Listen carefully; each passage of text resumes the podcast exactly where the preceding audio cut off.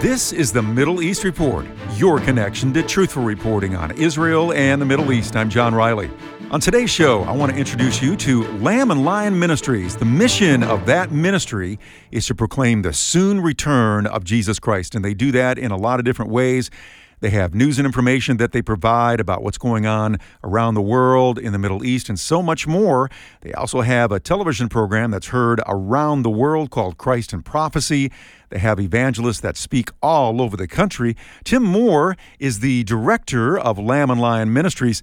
I was talking to Tim Moore about the word Palestine, and I wanted him to explain for all of us what that word is and means, because you hear that a lot in the news. Well, it's very interesting from a historical perspective. The word Palestine came about from the Romans, who wanted to name the land after a hated foe of Israel, of the Jewish people. So they picked out Palestina, meaning the Philistines, and named the land after the hated foe of Israel.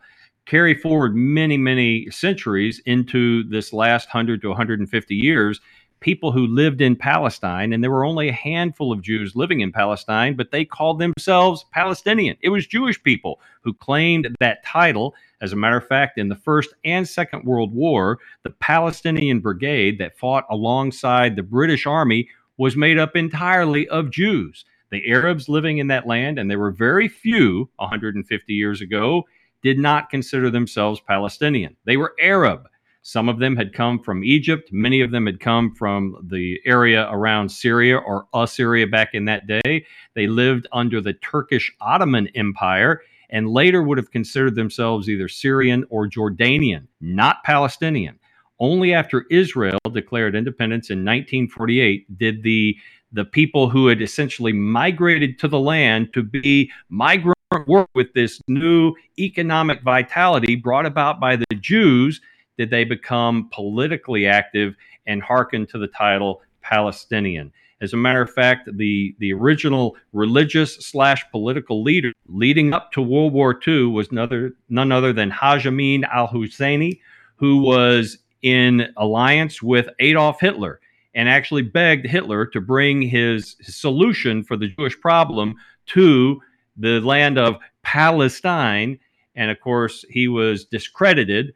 But his nephew, Yasser Arafat, continued on his effort. And to this day, the satanic hatred of the Palestinian leadership is in full force. Mahmoud Abbas, who is the current leader of the Palestinian Authority, is in the 18th year of his four-year term in office. And John, do you know what Mahmoud Abbas's dissertation was when he graduated from an Arab university? His dissertation was on the connection between Nazism and Zionism under the false ideology that the Nazis and the Jews were actually in cohorts to try to steal land from the Arab peoples. This is insanity. And yet these are the people that the United States and others in the United Nations try to tell the Jews they must work with and deal with and come to a peace agreement with.